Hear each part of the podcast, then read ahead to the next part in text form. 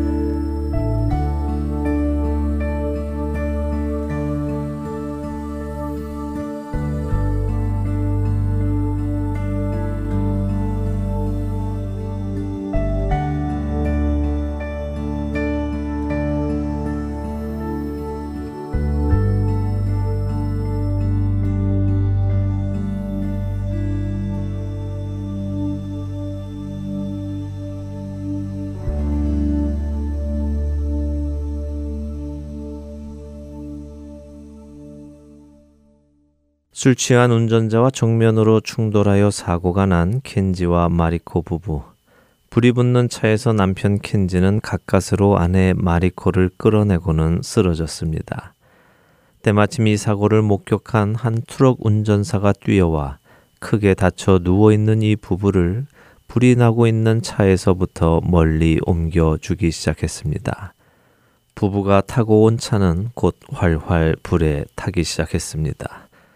곧이어 응급차와 헬리콥터를 통해 따로따로 응급실로 옮겨진 켄지와 마리코 부부. 그들의 모습은 처참했습니다. 응급차를 타고 온 남편 켄지는 목뼈와 허리뼈가 부러졌고 두 다리가 모두 삔 상태였습니다. 그가 그런 몸으로 아내를 차 안에서 빼냈다는 것은 기적이었습니다. 헬리콥터를 타고 온 아내 마리코는 더욱 처참했습니다. 그녀의 두개골에는 금이 갔으며 갈비뼈가 부러져 그녀의 폐를 찔렀습니다. 그녀의 골반은 으스러졌고 부러진 그녀의 엉치뼈는 그녀의 신경을 손상시켰습니다. 머리를 크게 다친 그녀는 뇌진탕 증세를 보였고 의식도 잃었지요. 아내 마리코의 상황은 정말 힘들어 보였습니다. 병원 측은 이들을 치료하기 시작했습니다. 그러나 병원 측은 이들과 소통의 문제를 겪었습니다. 왜냐하면 일본에서 온 이 부부는 영어를 전혀 할 수 없었기 때문입니다. 병원 측은 이 부부와 대화하기 위해 급히 통역사를 찾았습니다. 그날 아침 동이 틀 무렵 이곳 아리조나에 사는 베티라는 한 여성이 아침 운동을 하기 위해 집을 나섭니다. 그녀는 지난 20년간 이곳 아리조나의 한 고등학교에서 음악 선생님으로 일하다 최근 은퇴를 하였습니다. 그녀는 미군이었던 흑인 아버지와 일본 어머니 사이에서 태어난 혼혈인입니다. 그녀는 혼혈인으로 일본에서 태어나 주변에서 많은 차별을 받으며 많은 고통 속에서 자라났습니다. 그런 그녀가 자신의 삶을 포기하지 않고 살게 된 것은 예수 그리스도 때문이었습니다. 그녀는 예수님을 만났고 그 예수님을 통하여 구원의 기쁨과 영원한 소망을 얻었기에 이 땅의 삶을 포기하지 않고 주를 섬기며 사람을 섬기며 살아왔지요. 그날 아침 그녀가 운동을 나가자마자 그녀의 집에는 전화가 한 통 울렸습니다. 평소에는 전화를 받지 않던 그녀의 남편이 그날은 웬일인지 그 전화를 받았습니다. 그리고 전화 너머로 베티를 급히 찾는 것을 알고는 운동을 나간 그녀를 불러 전화를 받게 합니다. 그 전화는 지금 사고가 난 켄지와 마리코 부부의 통역을 해줄 수 있겠느냐는 전화였습니다.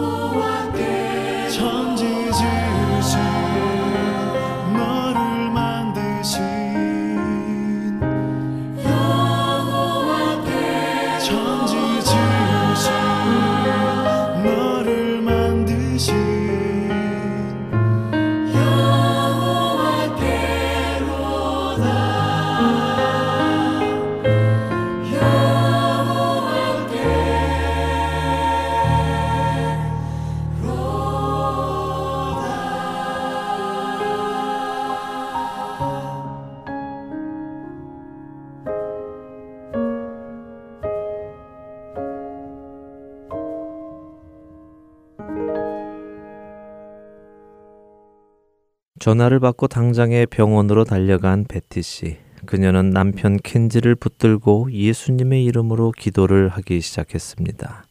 그리고는 아내 마리코가 있는 다른 병동으로 가서는 똑같이 그녀의 손을 붙들고 예수님의 이름으로 기도를 시작했지요.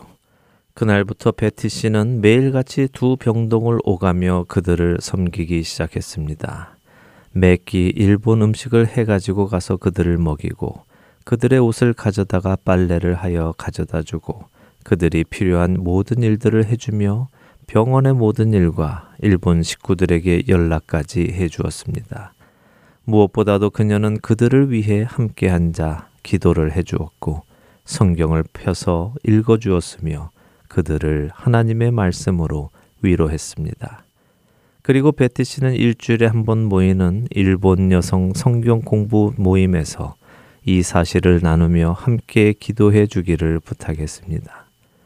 이 소식을 들은 일본인 여성 성경 공부팀은 조를 짜서 음식을 준비하기 시작했고 교대로 켄지와 마리코 부부를 찾아가 기도와 말씀을 그들과 나누었고 그들의 필요를 채워주기 시작했습니다. 성경 공부 멤버들은 날마다 켄지와 마리코 부부의 손을 잡고 자신들에게 역사하신 하나님을 증거하고 예수 그리스도의 사랑을 전했습니다. 의식을 되찾은 마리코는 그들이 전하는 말을 주의 깊게 들었습니다. 하지만 한편으로 마리코는 많이 낙심하고 있었습니다. 왜냐하면 그녀의 직업은 무용수였기 때문입니다. 그녀는 일본에서 현대 무용을 하던 사람이었는데 그런 그녀의 몸이 산산조각이 났기 때문이지요. 신경도 다쳤고 뼈도 다쳤습니다. 어쩌면 앞으로 평생을 휠체어에 앉아 지내야 하게 될지도 모르는 상황이었습니다. 그러나 그러한 상황 속에서도 일본인 여성 성경 공부팀들은 그녀에게 낙심하지 말 것을 말씀과 기도로 전했습니다. 그리고 그들은 자신들 주변에 있는 다른 그리스도인들에게도 이를 위해 기도해 줄 것을 부탁했습니다. 이로 인해 켄지와 마리코 부부를 위해 기도해 주는 사람들이 늘어갔습니다. 치명적인 사고로 인하여 일본으로 돌아가야 하던 날 돌아가지 못하고 이곳에서 두 달이 넘도록 치료를 받던 두 부부. 어느 날 아내 마리코는 자신에게 시편을 읽어주고 있던 베티 씨에게 방금 읽은 시편의 한 구절을 다시 읽어 달라고 합니다. 마리코가 부탁했던 구 구절은 시편 119편 71절의 말씀이었습니다. 고난 당한 것이 내게 유익이라 이로 말미암아 내가 주의 윤례들을 배우게 되었나이다. 그 크신 하나님의 사랑 말로 다 형용 못하네. 저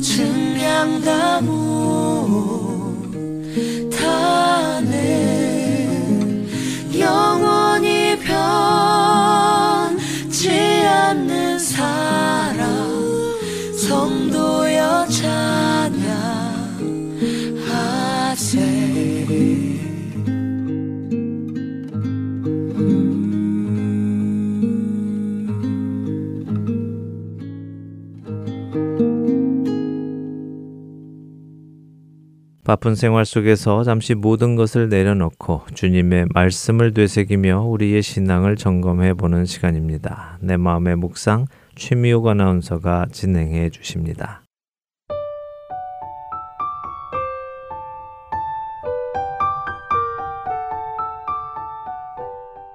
사랑하는 애청자 여러분, 저는 하나님께 제 자신을 다 내어드렸습니다를 표현하거나 증거하고 싶다면 무엇으로 증명할 수 있을까요?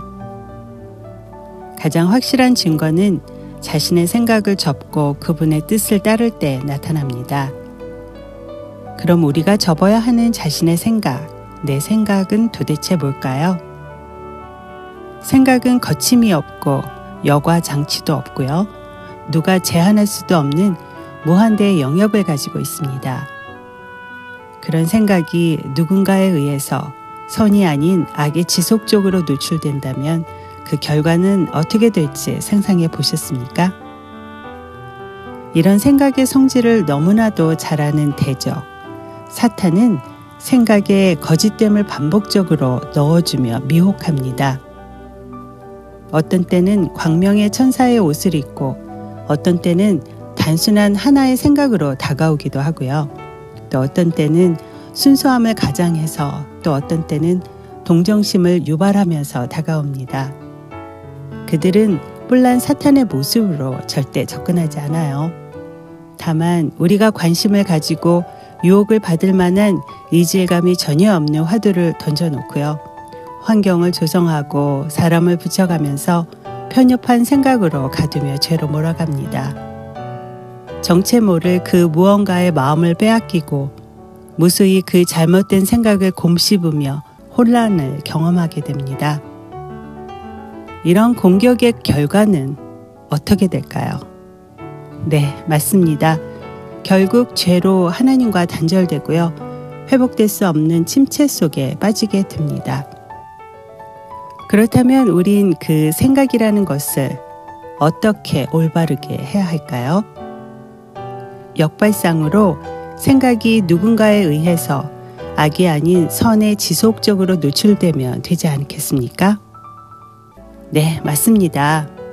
우리의 모든 생각과 감정이 예수 그리스도께 노출되고 말씀의 법안에 푹 잠겨 있으면 문제는 완벽하게 해결됩니다.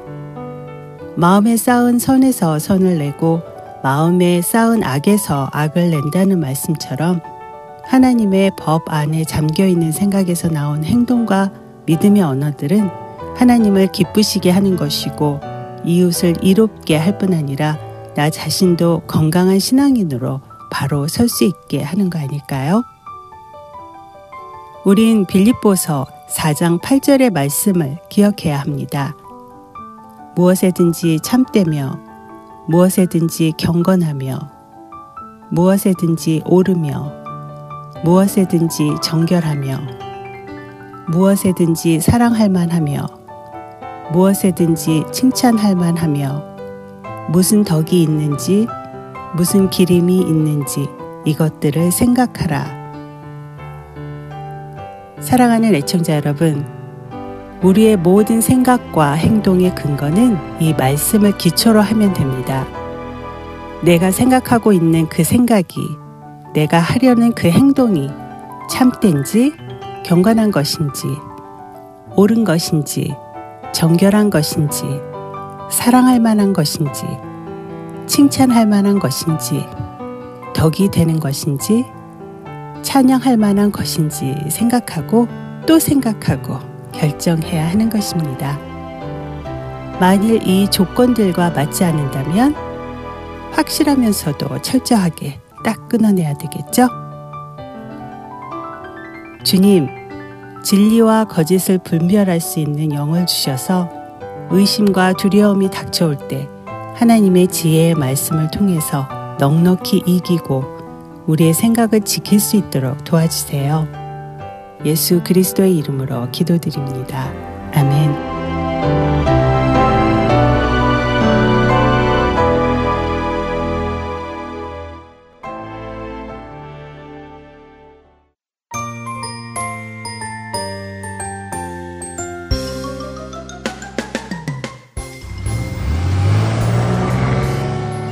잠시만요. 길 좀 묻겠습니다.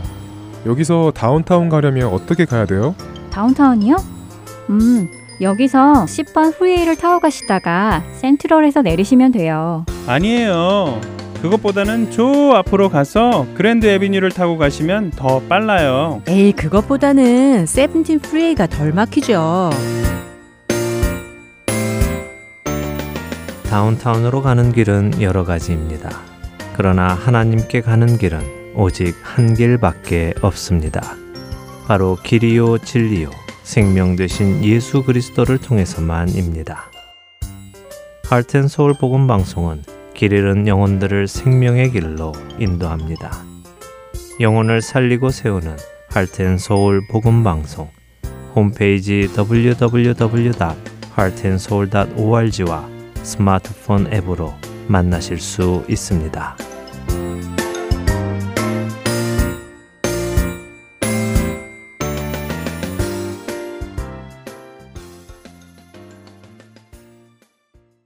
할텐서울 복음방송은 인터넷 www.heartandsoul.org를 통해 매주 토요일 5시간의 한국어와 2시간의 영어, 1시간의 일본어로 복음을 전하는 선교회입니다.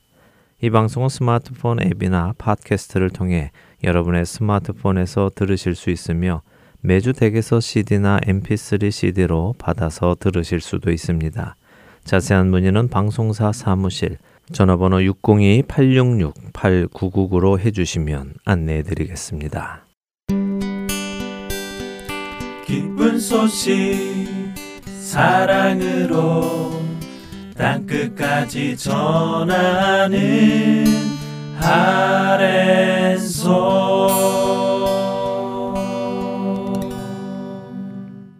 이스라엘에서 사역하시는 유병성 목사님과 떠나는 성경 여행 베들레헴에서 예루살렘까지 시간입니다.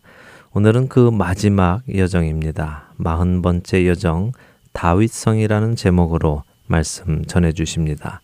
많은 은혜 받으시기 바랍니다.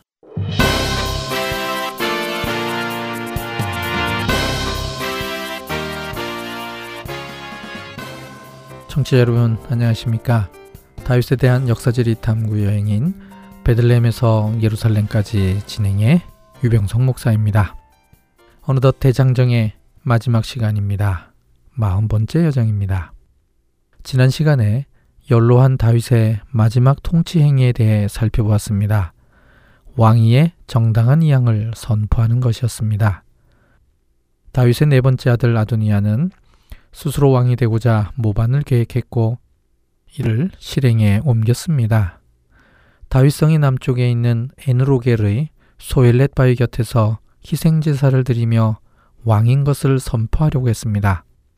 이 모반에 요압과 제사장 아비아달도 참여했습니다. 상황이 이렇게 되자 나단 선지자가 나섭니다. 다윗의 명령에 따라 솔로몬을 다윗의 노새에 태워서 기온샘으로 데려가서 제사장 사독과 선지자 나단이 그에게 기름을 부어 왕으로 세웁니다. 그리고 뿔라파를 불어 새로운 왕이 세워졌음을 널리 알렸습니다. 왕이 된 후 모반에 참석한 사람들에게 대한 징벌이 곧바로 시행되지는 않았습니다.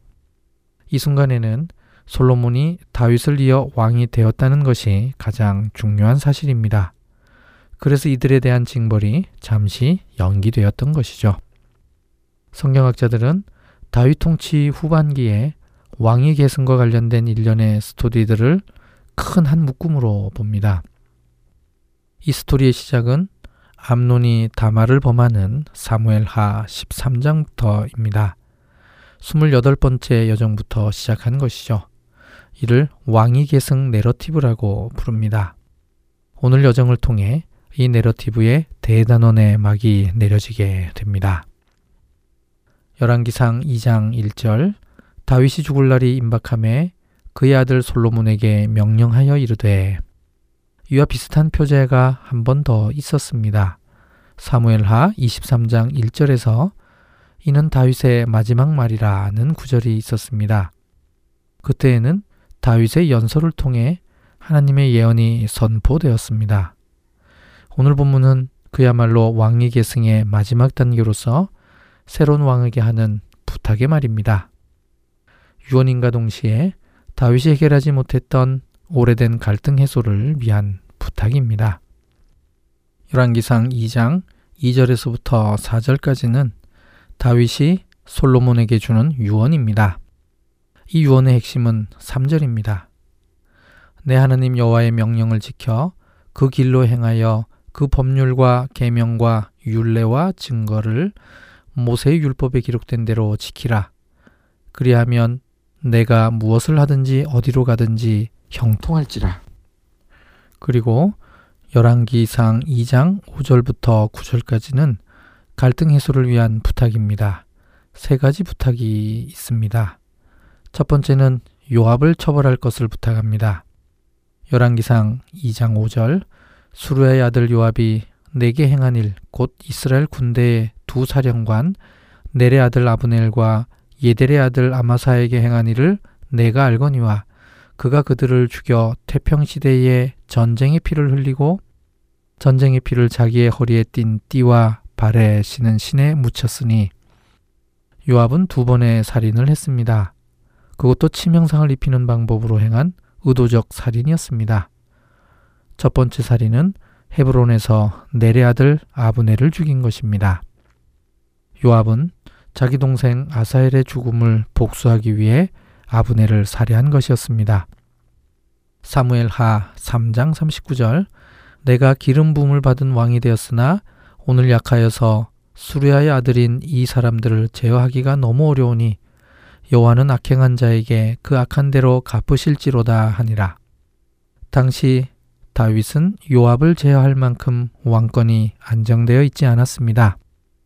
두 번째 살인은 기브온 큰 바위 곁에서 예델의 아들 아마사를 죽인 것입니다. 다윗은 압살롬의 반란을 진압한 후에 아마사를 이스라엘 군의 총사령관으로 임명했습니다. 이에 불만을 품은 요압은 그를 살해합니다. 요압은 이외에도 다윗의 명령을 어기고 압살롬을 죽였습니다. 그리고 아도니아의 모반에 동참하기도 했습니다. 그럼에도 불구하고 다윗은 요압을 곧바로 처벌하지 않았습니다. 다윗 통치 초반에는 요압을 제어할 만큼 왕권이 안정되지 못해서 그랬을 수 있지만 누구보다도 그를 믿고 수많은 전쟁을 해왔던 동지였기에 그의 이러한 범죄를 용서할 수밖에 없었을 것입니다. 하지만 요압은 솔로몬을 지지하지 않았습니다. 압살롬을 구술해서 다시 불러올 때 제일 적극적으로 나선 것도 요압이었고 그 다음에는 아도니아를 지지했습니다. 요압은 솔로몬에게는 잠재적인 적이 될 것이 분명합니다. 다윗의 말 속에 태평 시대에 전쟁의 피를 흘리고라는 표현이 있는데요. 다윗은 이러한 위험성을 이미 알고 있다는 뜻입니다. 다윗은 솔로몬을 위해서라도 더 이상 그를 용서해 줄 수 없었습니다. 그래서 요압의 처벌을 부탁한 것입니다.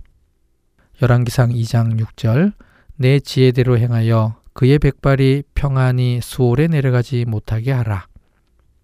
두 번째 부탁은 복수가 아니라 보은입니다. 열왕기상 2장 7절 마땅히 길르앗 바르실레 아들들에게 은총을 베풀어 그들이 내 상에서 먹는 자 중에 참여하게 하라. 내가 내 형 압살롬의 낯을 피하여 도망할 때에 그들이 내게 나왔느니라. 바르실레 행적은 사무엘하 17장 27절에서 29절까지와 19장 31절에서 39절까지에 기록되어 있습니다. 둘 다 압살롬의 반란 중에 있었던 일입니다. 다윗이 이렇게 부탁했는데 성경에는 솔로몬이 이들에게 어떻게 보답했는지가 설명되어 있지는 않습니다. 하지만 성경의 다른 구절들을 통해 바르실레의 자녀들이 어떻게 되었는지를 짐작할 수는 있습니다. 예레미야 41장 17절에 게롯 기맘이라는 마을 이름을 통해 바르실레 아들 기맘이 베들레헴 근처에 정착했을 것이라고 이미 설명드렸습니다. 에스라 2장 61절, 느헤미야 7장 63절, 제사장 중에는 하바야 자손과 하코스 자손과 바르실레 자손이니 바르실레는 길르앗 사람 바르실레의 딸 중에 한 사람을 아내로 삼고 바르실레의 이름을 따른 자라. 바르실레의 자손들 중 아들 없이 딸만 있는 상황이 생긴 것으로 보입니다. 성경에는 이럴 경우 기업이 유지될 수 있도록 특별 규정을 두었습니다. 민수기 27장 7절 슬로바 딸들의 말이 옳으니 너는 반드시 그들의 아버지의 형제 중에서 그들에게 기업을 주어 받게 하되 그들의 아버지의 기업을 그들에게 돌릴지니라. 아버지의 이름이 끊이지 않게 하기 위하여 그 집의 딸과 결혼한 남편이 아내의 성을 따라가게끔 했습니다. 이 특별 규정은 현대 이스라엘에서도 지켜지고 있습니다. 그 결과 길라 사람 바르실레의 이름이 제사장 중에 들어가게 되는 축복을 받게 되었습니다. 세 번째 부탁은 바후림 사람 시므이에 관한 것입니다. 열왕기상 2장 8절 바후림 베냐민 사람 게라의 아들 시므이가 너와 함께 있나니 그는 내가 마하나임으로 갈 때에 악독한 말로 나를 저주하였느니라. 그러나 그가 요단에 내려와서 나를 영접함으로 내가 여호와를 두고 맹세하여 이르기를 내가 칼로 너를 죽이지 아니하리라 하였노라. 이 사건은 사무엘하 16장 5절에서 14절까지와 19장 16절에서 20절까지에 기록되어 있습니다. 다윗은 그를 용서하긴 했지만 그의 죄값이 없어진 것은 아니었습니다. 당시 시므이는 다윗에게 용서를 구하기 위해 천명을 데리고 왔습니다. 그래서 정략적인 필요에 의해 그를 용서해 줬던 것이죠. 열왕기상 2장 9절 그러나 그를 무죄한 자로 여기지 말지어다. 너는 지혜 있는 사람이므로 그에게 행할 일을 알지니 그의 백발이 피 가운데 수월에 내려가게 하라. 시므이가 다윗을 저주한 핵심적인 내용이 사울 족속의 핏값을 다윗에게 돌리는 것이었습니다. 다윗은 사울과 요나단과 그리고 일곱 명의 뼈를 기스의 묘에 장사 지냄으로써 사울의 집에 대한 마지막 존엄을 다 지켜줬습니다. 솔로몬에게는 베냐민 사람을 천 명씩이나 동원할 수 있는 시므이가 여전히 잠재적 위협이 됩니다. 그를 통해 사울 집안의 그림자가 다시 드리워질 수 있기 때문이죠. 다윗은 그래서 시므이에게 칼이 아닌 다른 방법으로 벌할 것을 부탁했습니다. 다윗의 유언과 부탁을 종합해 보면 솔로몬의 안정된 통치를 위한 것들이었습니다. 이 말들을 남기고 다윗은 조상들과 함께 눕게 됩니다. 열왕기상 2장 10절 다윗이 그의 조상들과 함께 누워 다윗성에 장사되니 조상들과 함께 누워는 열왕기서에서 죽었다라는 표현 대신에 사용되는 관용구입니다. 다윗은 이 관용구를 만들어낸 첫 번째 조상이 됩니다. 이때 그의 나이 70세였습니다. 헤브론에서 왕이 된 게 30세였고 이후 총 40년을 다스렸기 때문이죠. 당시의 장례 관습은 사람이 죽으면 일단 장사를 지내고 나중에 뼈만 추려서 이장을 합니다. 그렇게 되면 조상들의 뼈와 함께 매장되게 되는 것입니다. 다윗은 조상의 무덤에 묻히지 않았습니다. 다윗이 다윗성에 묻힌 첫 번째 왕이므로 첫 조상이 된 것이죠. 이후 유다의 왕들은 다윗성에 묻히게 되고 왕들의 묘실이 만들어지게 됩니다. 왕들의 묘실에 묻히지 못하는 것은 엄청난 하나님의 징계로 여겨졌습니다. 역대하 21장 20절 요람이 32세에 즉위하고 예루살렘에서 8년 동안 다스리다가 아끼는 자 없이 세상을 떠났으며 무리가 그를 다윗성에 장사하였으나 열왕의 묘실에는 두지 아니하였더라. 역대하 24장 25절 요아스가 크게 부상함에 적군이 그를 버리고 간 후에 그의 신하들이 제사장 여호야다의 아들들의 피로 말미암아 반역하여 그를 그의 침상에서 쳐 죽인지라 다윗성에 장사였으나 왕들의 묘실에는 장사지 아니하였더라. 다윗성에 대해서 크게 두 가지 질문이 있습니다.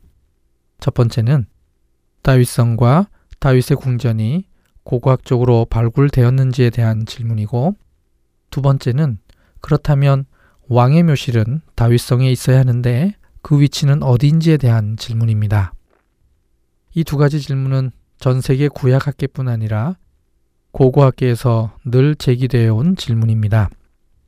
이 두 가지가 해결되면 다유당의 무덤의 위치를 자연스럽게 알 수 있게 됩니다. 다윗성은 기드론 골짜기와 중앙 골짜기 사이에 있습니다. 지금도 그 위치를 확인할 수 있습니다.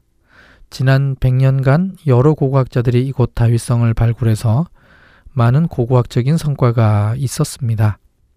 하지만 이곳에서 여부수 족속이 살았던 시대의 성벽과 외렌 수직갱 등 가나안 시대의 흔적은 나왔지만 다윗의 궁전 혹은 다윗과 관련된 직접적 고고학 증거는 아직 발견되지 않았습니다. 2005년부터 이스라엘 고고학 협회는 에일란 마잘 교수의 지도 아래 현재에도 대대적인 발굴을 하고 있습니다. 전 세계의 관심이 이곳에 쏠리고 있고 일부 발견된 성과물은 일반인들에게도 공개되고 있습니다. 에일란 마잘 교수는 다윗의 궁전 위치에 대한 힌트를 성경 구절을 통해 얻을 수 있다고 확신하고 있습니다. 예를 들면 사무엘하 5장 17절 이스라엘이 다윗에게 기름을 부어 이스라엘 왕으로 삼았다 함을 블레셋 사람들이 듣고 블레셋 사람들이 다윗을 찾으러 다 올라오매 다윗이 듣고 요새로 나가니라.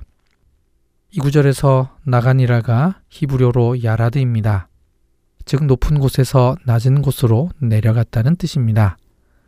그래서 에일랏 교수는 다윗의 궁전은 요새보다 높은 데 있었고 여부스로부터 빼앗은 예루살렘 성이 곧 요새라고 보았습니다. 에일랏 교수는 다윗성의 계단 구조물 윗부분에 대한 대대적인 발굴을 시작했습니다.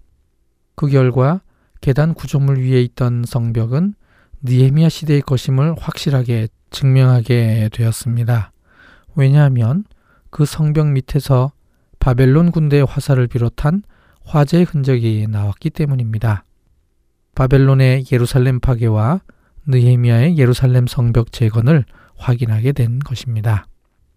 에일랏의 발굴로 계단 구조물 위에 바위를 깎아서 만든 넓은 큰 구조물이 드러나게 되었습니다. 이 구조물을 Large Stone Structure라고 부르고 다윗 궁전의 일부일 수 있다고 주장하기 시작했습니다. 역시 성경 구절의 근거에서입니다. 느헤미야 12장 37절 샘문으로 전진하여 성벽으로 올라가는 곳에 이르러 다윗성의 층계로 올라가서 다윗의 궁 윗길에서 동쪽으로 향하여 수문에 이르렀고 그녀는 샘문은 실로암 쪽에 있는 문이고 수문은 기온샘 쪽에 있는 문을 가리킨다고 해석했습니다. 다윗성의 층계에는 오늘날 다윗성에 이미 드러나 있는 계단 구조물로 보았습니다. 느에미아서에 이 층계 위에 다윗의 궁이 있다고 분명히 기록되어 있습니다. 그래서 그녀는 자신이 발굴한 계단 위 큰 돌 구조물을 다윗의 궁전일 수 있다고 주장하는 것입니다. 아직 모든 학자들이 이 의견에 다 동의하는 것은 아닙니다만 에일랏 교수는 자신의 이론을 보다 완벽하게 증명하기 위하여 다윗성의 서쪽 부분도 열심히 발굴하고 있습니다. 2010년에는 3cm 정도 미터의 진흙 토판 조각을 발굴했습니다. 아카드어로 기록되어 있었는데요. BCE 14세기경으로 추정되며 아마르나 서신의 일부분으로 판명되었습니다. 아마도 이 작은 토판 조각은 여부스 사람의 것이겠죠? 에일랏 교수는 아울러 솔로몬의 궁전을 찾기 위해서 통고구벽 광장 서쪽 부분도 함께 발굴하고 있습니다. 그녀는 솔로몬의 궁전은 다윗의 궁전이 있던 곳보다도 더 위쪽 성전산 근처에 있었을 것으로 추정합니다. 어쩌면 몇 년 후에는 제가 소개한 이 내용들이 확증되거나 혹은 또 새로운 수정이 나올 수도 있습니다. 다윗의 궁전의 위치를 찾는 게 사실은 왕의 묘실을 찾는 것과 밀접하게 연관되어 있습니다. 느헤미야 3장 15절 샘문은 미스바 지방을 다스리는 고로세의 아들 살룬이 중수하여 문을 세우고 덮었으며 문짝을 달고 자물쇠와 빗장을 갖추고 또 왕의 동산 근처 셀라 못가의 성벽을 중수하여 다윗성에서 내려오는 층계까지 이르렀고 느헤미야 3장 16절 그 다음은 벳술 지방 절반을 다스리는 아스북의 아들 니에미아가 중수하여 다윗의 묘실과 마주대한 곳에 이르고 또 파서 만든 못을 지나 용사의 집까지 이르렀고 15절에 나오는 셀라못은 히브리어로 브레핫 하샬라흐입니다. 이곳은 실로함입니다. 히브리어로는 실로아흐에게 둘이 같은 이름입니다.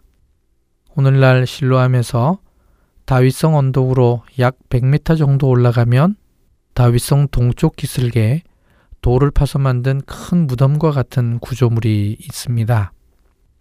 대부분의 학자들이 왕의 묘실이라고 추정하는 곳이 이곳인데요. 실제로 가능성이 아주 높습니다. 하지만 로마군에 의해 이곳이 심하게 파괴되어서 흔적이 너무 많이 유실되었습니다. 그래서 왕의 묘실일 거라고 추정만 할 뿐이죠. 오늘날 시온산이라고 불리는 곳에 있는 다윗왕의 무덤은 후대에 만들어진 전승입니다. 이곳에 다윗왕 무덤과 관련된 전승이 시작된 것은 15세기의 맘누크의 술탄들에 의해서입니다. 그러므로 이곳을 염두에 두고 성경의 사건을 재구성하면 안 됩니다. 열왕기상 2장 11절 다윗이 이스라엘 왕이 된 지 40년이라 헤브론에서 7년 동안 다스렸고 예루살렘에서 33년 동안 다스렸더라. 다윗 통치에 대한 친절한 요약입니다. 하지만 사무엘서 저자가 요약한 것과 차이가 납니다. 사무엘하 5장 5절 헤브론에서 7년 6개월 동안 유다를 다스렸고 예루살렘에서 33년 동안 온 이스라엘과 유다를 다스렸더라. 헤브론에서 다스린 기간이 서로 차이가 납니다. 7년 6개월과 7년입니다. 이 차이는 역대상에서도 동일하게 나옵니다. 역대상 3장 4절은 7년 6개월, 역대상 29장 27절은 7년이라고 했습니다. 이것은 역대기가 포로 후기에 기록된 것이므로 사무엘서와 열왕기서를 그대로 참걷기 때문에 똑같은 내용이 반복된 것입니다. 그렇다면 사무엘서와 열왕기서는 어느 쪽을 따라야 할까요? 학자들은 사무엘서의 7년 6개월이 더 정확한 정보로 여깁니다. 열왕기서 저자가 40년에 맞추기 위해서 그냥 7년이라고 기록한 것입니다. 열왕기상 2장 12절 솔로몬이 그의 아버지 다윗의 왕위에 앉으니 그의 나라가 심히 견고하니라. 이 한 구절로 다윗에게서 솔로몬으로의 왕위 계승이 잘 이루어졌음을 결론적으로 요약할 수 있습니다. 이로써 다윗의 인생이 대장정의 막을 내리게 됩니다. 40회에 걸친 우리의 긴 여정도 마찬가지로 여기에서 끝나게 됩니다. 지금까지 저희가 한 것은 다윗의 일생을 성경을 따라 꼼꼼하게 살피는 것이었습니다. 성경이라는 텍스트를 통해 다윗의 일생을 역사 지리적으로 재조명한 것이었습니다. 그러다 보니 이 긴 시간 동안 오로지 성경 이야기만 한 것입니다. 한국어 혹은 영어 성경으로는 알 수 없는 히브리어 성경의 특징을 찾아서 설명드렸고 사건마다 그 사건의 지리적 배경을 이해하기 쉽도록 설명드렸습니다. 성경에 있는 모든 사건들은 나름대로의 지리적 배경을 갖고 있습니다. 이 배경들을 이해한다면 그 사건에 대해 훨씬 더 많은 부분을 이해할 수 있게 되는데요. 그래서 우리의 이번 여정의 제목이 베들레헴에서 예루살렘까지입니다. 다윗은 분명히 베들레헴에서 태어났을 것입니다. 그리고 그는 70세의 일기로 예루살렘 다윗성에 묻혔습니다. 베들레헴과 예루살렘은 그리 멀지 않은 곳입니다. 8km 정도로 아주 가까운 곳입니다. 하지만 이 짧은 길을 오기 위해서 그는 수많은 곳을 돌아와야 했습니다. 우리가 만약 그가 돌았던 길을 되짚어 볼 수 있다면 그동안 잘 몰랐던 내용들을 이해할 수 있지 않을까라는 생각에서 시작된 여정이었습니다. 이 여정을 통해 왜 예수 그리스도가 다윗의 자손으로 와야 하는지가 더 분명해졌습니다. 신약 성경은 마태복음 1장 1절에서 아브라함과 다윗의 자손 예수 그리스도의 계보라고 시작합니다. 그리고 신약의 마지막 장인 요한계시록 22장 16절에서 예수님께서 스스로를 나는 다윗의 뿌리요 자손이니라고 했습니다. 그렇습니다. 성경에는 예수 그리스도와 다윗이 밀접하게 연관되어 있습니다. 40회에 걸쳐서 다윗에 대한 역사지리적 해석을 하나의 일관성을 갖고 진행했습니다. 저의 해석이 다 옳은 것은 절대로 아닙니다. 단지 일관성 있게 다윗의 일생을 구석구석 살핀 것입니다. 이것이 우리 모두의 큰 성과입니다. 첫 번째 여정에서부터 마지막 여정까지 빠짐없이 다 참여하신 분들은 앞으로 성경을 읽으실 때 느낌이 다르실 것입니다. 다윗의 일생에서 사건들의 배경이 되었던 장소들이 성경의 다른 곳에서도 계속 나오기 때문이죠. 그때마다 다윗이 떠오르실 것입니다. 그것으로 인해 성경을 읽는 새로운 재미가 생기기를 기대합니다. 베들레헴에서 출발해서 어떻게 예루살렘까지 왔는지를 모르고는 다윗을 안다고 말할 수 없습니다. 마찬가지로 베들레헴에서부터 예루살렘까지를 모르고는 예수님에 대해서도 말할 수 없습니다. 이사야 11장 1절과 2절 그리고 마태복음 21장 9절 말씀으로 모든 여정을 마무리하겠습니다. 이세의 줄기에서 한 싹이 나며 그 뿌리에서 한 가지가 나서 결실할 것이요 그의 위에 여호와의 영 곧 지혜와 총명의 영이요 모략과 재능의 영이요 지식과 여호와를 경외하는 영이 강림하시리니 호산나 다윗의 자손이여 찬송하리로다 주의 이름으로 오시는 이여 가장 높은 곳에서 호산나 하더라 지금까지 함께 해주셔서 감사합니다. 안녕히 계십시오.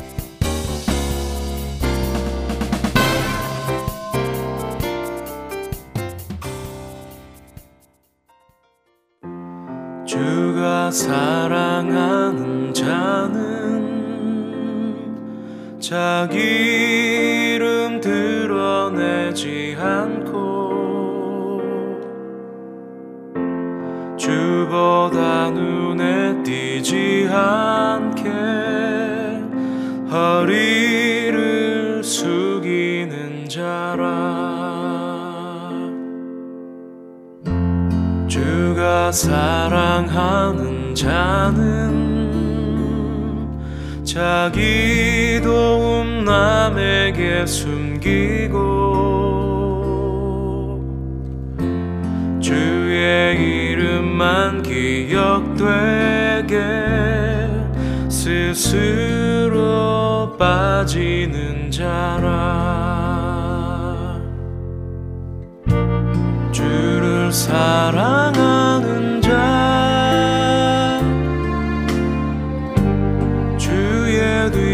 뒤로 서는 자. 주의 그림자 밟지 않는 자. 주가 절사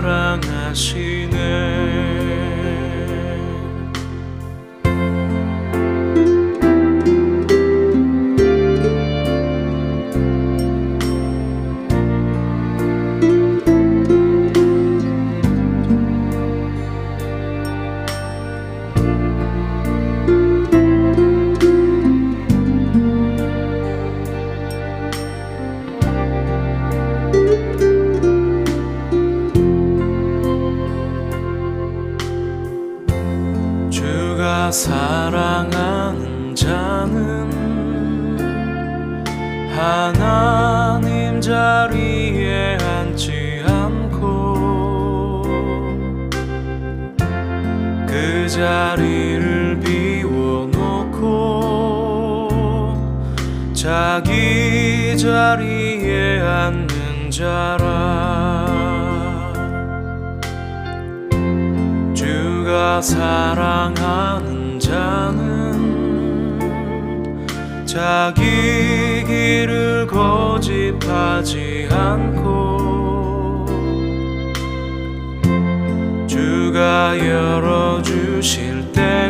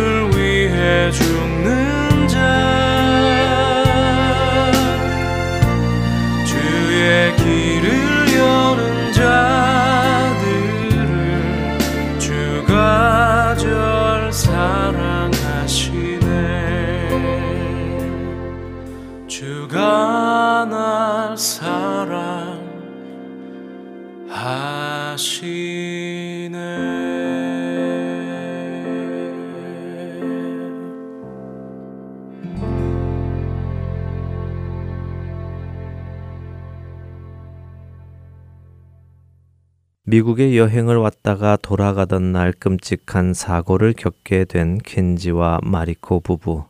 그들은 두 달이 넘도록 미국에서 치료를 받았습니다. 그들이 치료를 받는 동안 몇몇의 일본인 그리스도인들은 그들을 찾아가 그리스도의 사랑으로 그들을 섬겼습니다. 그들은 켄지와 마리코 부부를 위해 기도했고 그들에게 성경의 말씀을 읽어주었습니다. 그렇게 몇 달이 지나자 마리코의 입술에서 한 고백이 나왔습니다. 왜 내가 이런 사고를 겪게 되었는지 이제는 알 것 같습니다. 그것은 하나님께서 나를 구원코자 하셨기 때문입니다. 그렇기에 이 사고가 내게 난 것이 제게는 감사한 일입니다. 라고요. 그녀는 시편 119편 71절의 말씀이 자신에게 살아있는 말씀으로 전해져 왔다고 증거했습니다. 고난 당한 것이 내게 유익이라 이로 말미암아 내가 주의 율례들을 배우게 되었나이다. 마리코는 예수님을 자신의 구주로 영접했고 그녀의 남편 켄지 역시 예수님을 구주로 영접했습니다. 어느 정도 안정을 찾은 마리코는 일본에서 본격적인 수술을 받기 위해 들것에 실린 채 일본으로 가게 되었습니다. 그녀를 일본으로 데려가기 위해 일본에서는 마리코의 어머니와 여동생이 찾아왔습니다. 이곳의 모든 사정을 보고 들은 마리코의 어머니와 여동생 역시 병원에서 눈물로 예수님을 구주로 영접했습니다. 일본으로 돌아가던 날 지금껏 그들을 섬겨왔던 성경 공부팀은 그들을 배웅하며 눈물로 다시 만날 것을 약속했습니다. 일본으로 돌아가 수술을 받은 마리코. 그녀의 회복은 기적같이 빠르게 진전되고 있습니다. 다시는 걷지 못하고 휠체어에서 남은 삶을 살지 모른다고 생각했던 그녀는 빠른 회복 속에서 이제는 예전의 춤 동작을 다시 연습하기 시작했습니다. 마리코는 자신이 회복되는 모습을 이곳 아리조나에 사는 새로운 자매들, 주 안에서 그리스도의 피를 나는 그 자매들에게 보내왔습니다. 그리고 더 놀라운 소식도 전해왔습니다. 그것은 그녀와 남편 켄지의 가족들도 예수님을 그들의 구주로 영접하고 있다는 소식입니다.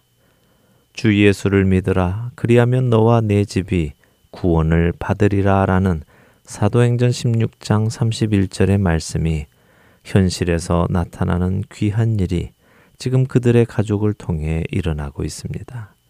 며칠 전 마리코는 이렇게 말했습니다. 그동안 나는 아이 갖는 것에 관심이 없었습니다. 이런 세상에서 아이를 키우고 싶은 생각이 없었지요. 그러나 이제는 아이를 가지고 싶습니다. 그 아이에게도 하나님의 나라에서 영원히 함께 사는 은혜를 전해주고 싶기 때문입니다. 라고요. 이들의 소식을 들으며 저는 참 많이 부끄러워졌습니다. 그들보다 오랜 신앙 생활을 한 나, 예수님을 더 많이 알고 성경을 더 많이 알고 더 많은 사역을 한다고 착각하던 나. 그런 내 안에 마리코가 가지고 있는 그 귀한 천국을 향한 확신이 있는지, 또한 그런 상황 속에서 고난받는 것이 내게 유익하다고, 그 사고가 내게 유익하다고, 그렇게까지 나를 구원하시려는 그 하나님이 감사하다고 고백할 수 있을까? 많이 부끄러워졌습니다. 또한 이들을 사랑으로 섬겼던 베티 씨와 성경 공부팀들을 바라보며 참된 전도는 무엇인가? 무엇이 그리스도를 전하는 것인가 다시 생각해 보게 됩니다. 이렇게 마이크 앞에 앉아 거룩한 척 말만 내뱉는 저의 모습이 참으로 부끄럽습니다. 그리스도의 사랑은 입으로 전하는 것이 아니라 삶으로 전하는 것입니다. 죽기까지 우리를 사랑하신 그분의 사랑에 우리가 온전히 붙잡힌 바 되어 그 사랑을 다른 자들에게 흘려 보내는 것이 바로 그리스도를 전하는 것입니다. 내 안에 사랑이 없는데, 내 안에 극률함이 없는데, 내 안에 자비가 없는데 어떻게 사랑과 극률과 자비의 예수님을 전할 수 있겠습니까? 한 해를 마무리하는 이 시점에서 저는 우리가 하고 있는 신앙 생활이 혹시 잘 짜여진 종교 생활은 아닌지 점검해 보기를 바랍니다. 교회에 빠지지 않고 다니고 헌금 생활 잘하고 봉사도 잘하지만 당장 도움이 필요한 자들에게 우리가 도움의 손길을 뻗치고 있는지 그들을 향해 안타까운 심정으로 그리스도의 사랑을 전하고 있는지 보기 바랍니다. 내 생활이 바쁘고 내 앞에 당장 해결해야 할 일들이 많아서 할 수가 없다고 한다면 우리에게는 영혼의 구원보다 더 중요한 다른 일들이 있다는 것일 것입니다. 베티라는 한 여성의 섬김으로 시작된 이번 일은 마리코와 켄지 부부는 물론 그들의 가족들을 구원에 이르게 하였습니다. 그리고 그 구원의 역사는 거기에서 멈추지 않고 계속해서 전해져 갈 것입니다. 사랑하는 애청자 여러분, 여러분에게 전해진 예수 그리스도의 그 사랑을 진실되게 전하시기 바랍니다. 그로 인해 또 다른 생명이 잉태되기를 간절히 소망합니다. 다가오는 새해 여러분들을 통해 예수 그리스도의 구원의 역사가 쉬지 않고 전달되어지기를 바랍니다. 한 해 동안 함께 해주신 여러분들께 감사드립니다. 저는 다음 주 2018년 새 방송에서 다시 찾아뵙겠습니다. 지금까지 구성과 진행의 강순기였습니다. 애청자 여러분, 안녕히 계십시오. 나를 지으신 이가 하나님 나를 부르신 이가 하나님 나를 보내신 이도 하나님. 나의 나 된 것은 다 하나님 은혜라. 나의 달려갈 길 다가도록. 나의 마지막 호흡 다